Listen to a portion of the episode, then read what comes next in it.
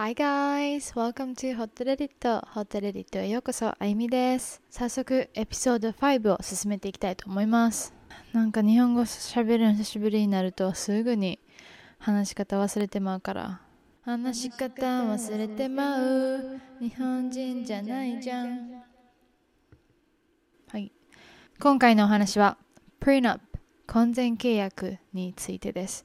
婚前契約とは、離婚することになった場合の財産分与や慰謝料などに関するルールを結婚する前に契約することです。アジアの国々って多分基本あの結婚したら全部シェアすると思うねんけどこっちではもう全然当たり前で多分それは独立主義個人主義個人主義の国やからもうそれは全然当たり前で自分の資産は自分のもので結婚相手のそのパートナーの資産はその相手のものってこうちゃんと分けるためのものでもあり基本的に多分ネガティブに捉える人が多いと思うからあの、まあ、そこからドラマがいっぱい生まれるんですけどそれについての投稿がめっちゃレディットにいっぱいあるからそれを今回は2つ紹介します。私36歳男のフィアンセ33歳女は婚前契約に同意してくれなかったのに遺産を受け継いだ途端婚前契約をしたいと言い始めました。まず事の発端の背景を少しだけ話します。私は年に約25万ドル。フィアンセは約6万5千ドルを稼いでいます。簡単に計算するとトピ主は日本円で2500万円。フィアンセは650万円ぐらい稼いでいます。私たちはどちらも離婚を経験しています。現在持っている資産を守るために婚前契約をしたいと私は提案しました。私の資産は貸し出している不動産物件が2つ。合計約4000万円程度。年金口座。今住んでいる家。普通預金口座。そしていくつか思い入れのあるものぐらいです。私は前回の離婚で元妻に出会うずっと前から所持していた資産。しかも思い入れのある大切なものたちまでもわざと奪われた経験があります。フィアンセにはこの婚前契約を全力で拒否されました。彼女の気持ちを傷つけた上に婚前契約をしたがるのはもうすでに離婚のことを考えているからだと言われました。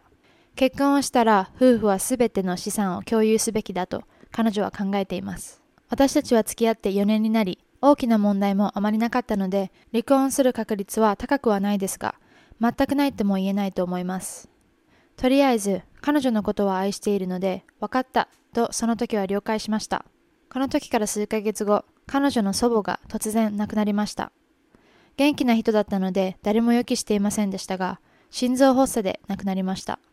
そしてどうやら彼女の祖母は約8000万円もの資産を彼女に託したらしいのです。立場が逆転し今度は彼女がこの祖母からの資産を守るための婚前契約を提案してきました。私は同意しようとしたのですが彼女はそれでも私が提案した婚前契約には同意しないというのです。彼女曰く祖母は私の両親、兄弟や他の誰でもなく私にこの資産を託したから親族以外誰にも渡すわけにはいかない。それと私がこの前婚前契約を反対した時にすぐに受け入れていたからあなたにとっては婚前契約はそんなに大切なことじゃないんでしょ？とのこと。もうどうすればいいのかわかりません。この話し合いをしてよかった点といえば結婚する前にお互いのこんな面を引き出してくれたことぐらいです。愛と支え合いで築いたこの幸せな4年間の関係はもう救いようがないのでしょうか？私は彼女の答えを受け入れたのに立場が逆転すると彼女は私のために意見を変えようと全くしないのが腹立たしいです。立ち悪ない？めっちゃ。あゆみはこの世界にはのすべてのすべての事情に pros and cons いい点と悪い点があると思っていて自分が得するだけなことは絶対にないと思うね。相手が損してもいいけど私は損したらあかん。相手が得するのはあかんけど私が得するのはいい。もう自己中やん。自己中にも程があるやん。どんな育てられ方をしてしたらそうなるんやろ。これはもう大きな大きなレッドフラッグですね。赤旗？赤信号？みたいな。こう、この人はダメな人ですっていうしっかりちゃんと出てる。もうこれでここでちゃんと話し合いして別れるか別れへんかせんかったら結婚したらもう終わりやと思う普通に。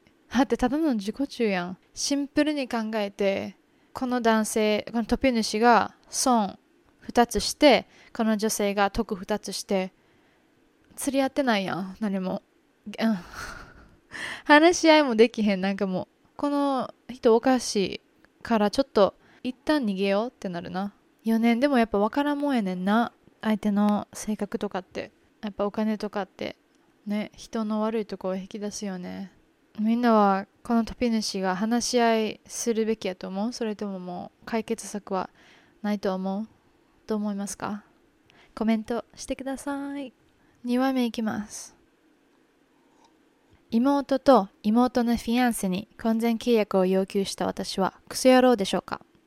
私は妹と不動産投資をしていて6つの不動産を一緒に所持しています悪質な大家についてネット上でいろいろなコメントを見ましたがそういうのではなく真剣に質問しているのでそういうコメントはやめてください一緒に住んでいた家一つから始まりそこから安い家をたくさん買ってリノベーションし賃貸に出して稼いでいますこの家たちのおかげで私たちは経済的に余裕があります。妹がもうすぐ結婚をします。挙式は年内の予定です。挙式に向けての計画について話し合っていました。妹はケータリング業者、式場、招待状などについて話していて、他に何か忘れていないかと聞かれました。私は、婚前契約もしないとね、と答え、二人でカニエの婚前契約についての歌を歌い笑い合っていました。妹は他のことについて計画し始めたので、私もその時は婚前契約のことには触れませんでした。その日の夜に、友達が婚前契約のために雇った弁護士がすごいいいらしいから、詳細気になるならすぐ言ってね、と妹にメッセージしました。妹は冗談だと思ってた。彼とは婚前契約するつもりないよ。と返してきたので、私は冗談じゃないよ。これだけは絶対にしとかないとダメ。と言いました。妹は電話をしてきて、そんなこと要求する権利ないでしょ、と言ってき、あんたの資産は私のでもあるんだから、要求する権利はある、と私は言い返しました。私の婚約者が何かしでかすとでも思ってるの？と聞いてきたので、私は現実を見て賢い判断をしているだけだ、と答え、そこからは地獄のようでした。妹は失礼すぎる。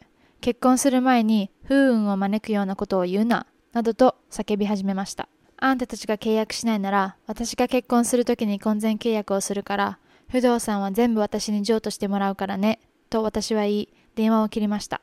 その後家族には、妹の将来の旦那さんは離婚してもそんなことをするような人ではない、と責め立てられました。妹のフィアンスにはメッセージで妹を傷つけたことと彼を玉残しと呼んだことについて怒られました。僕のことを気に入ってくれてると思っていたのに、とのこと。私は引き下がるつもりはありません。この状況で婚前契約を要求する私はクソ野郎でしょうか長すぎて読めなかった人へのまとめ。妹がもうすぐで結婚をします。私たち二人は不動産投資家を一緒にしていて、この不動産を守るため、私は妹に婚前契約を要求しました。妹は婚前契約をしたがらないので、強引にさせるしかないと考えています。その後、編集が入っていて、全員がクソ野郎だという結論に至りました。こんなにも大ごとに取り上げられるとは思っていなかったので、たくさんのコメントや意見をありがとうございます。私の伝え方も悪かったと認めます。もうすぐ不動産上と弁護士に連絡をするつもりです。とのことです。で、その後にアップデートがあって、アップデートがある投稿って最高。短くて可愛いアップデートをします。前回の投稿から6週間が経ちます。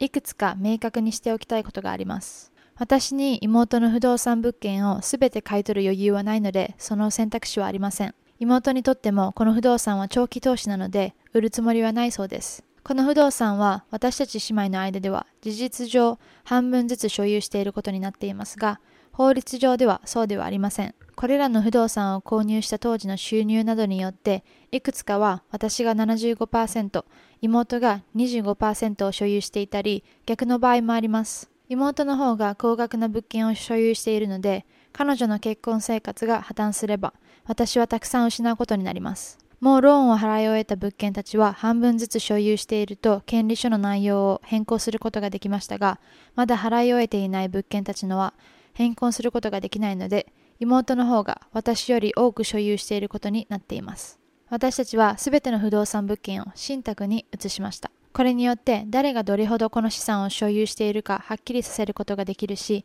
法的にも保護されていて、私たちの配偶者はこの不動産には一切関わる権限がないそうです。それと今所持している不動産物件はこれからも一緒に管理していきますが、私たちみんなの関係を壊さないためにも姉妹での投資事業はやめることに決めました。家族関係はもう前みたいではないけど、そうなることはもう分かっていたし、みんなまあまあ元気にしています。妹の将来の旦那さんは私の周りでは引きこもりがちだけど、それは本当にどうでもいいです。挙式は計画通り年内にできるように準備を進めています。アドバイスをくれた皆さんありがとうございました。私の住んでいる国の法律は少し変わっていますが、解決策を見つけることができました。この短くて可愛いアップデートはここでおしまいです。これ、short and sweet update。かわい短くて可愛い、可愛いというか素敵なアップデートって書かれてるけど、そんな、なんかいい感じに終わった感はないねんけど。喧嘩が起こってしまったことはもう取り戻せへんもんね。やからこれが一番の解決策。やからまあ確かに、うん、みんなまとまって解決できてよかったけど、全然トピ主はクソ野郎じゃないやんな、これは。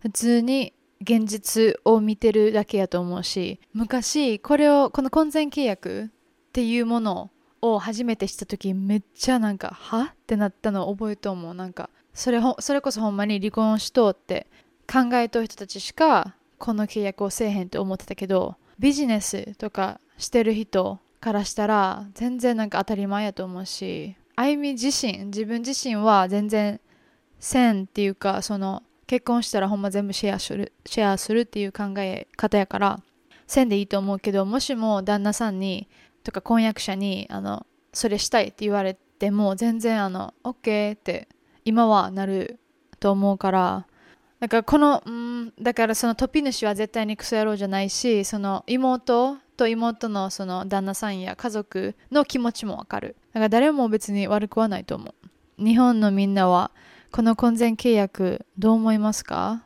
今思ったらみんな反対しそうやなこの考え方。だってあみ反対してたもんこれ初めて聞いた時な。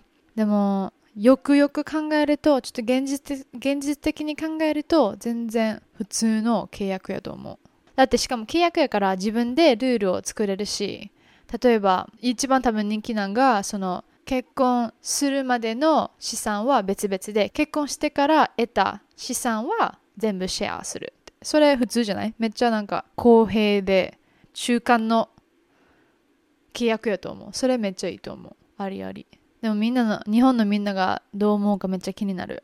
からコメントしてください。あ、でもよかったね、解決できて。ということで、今回は婚前契約についてお話ししましたが、もっといっぱいあるから、また頑張って訳して、あの、シェアしたいと思います。それではエピソード5聞いてくださりありがとうございました。また次のエピソードでお会いしましょう。Thanks for listening. Bye!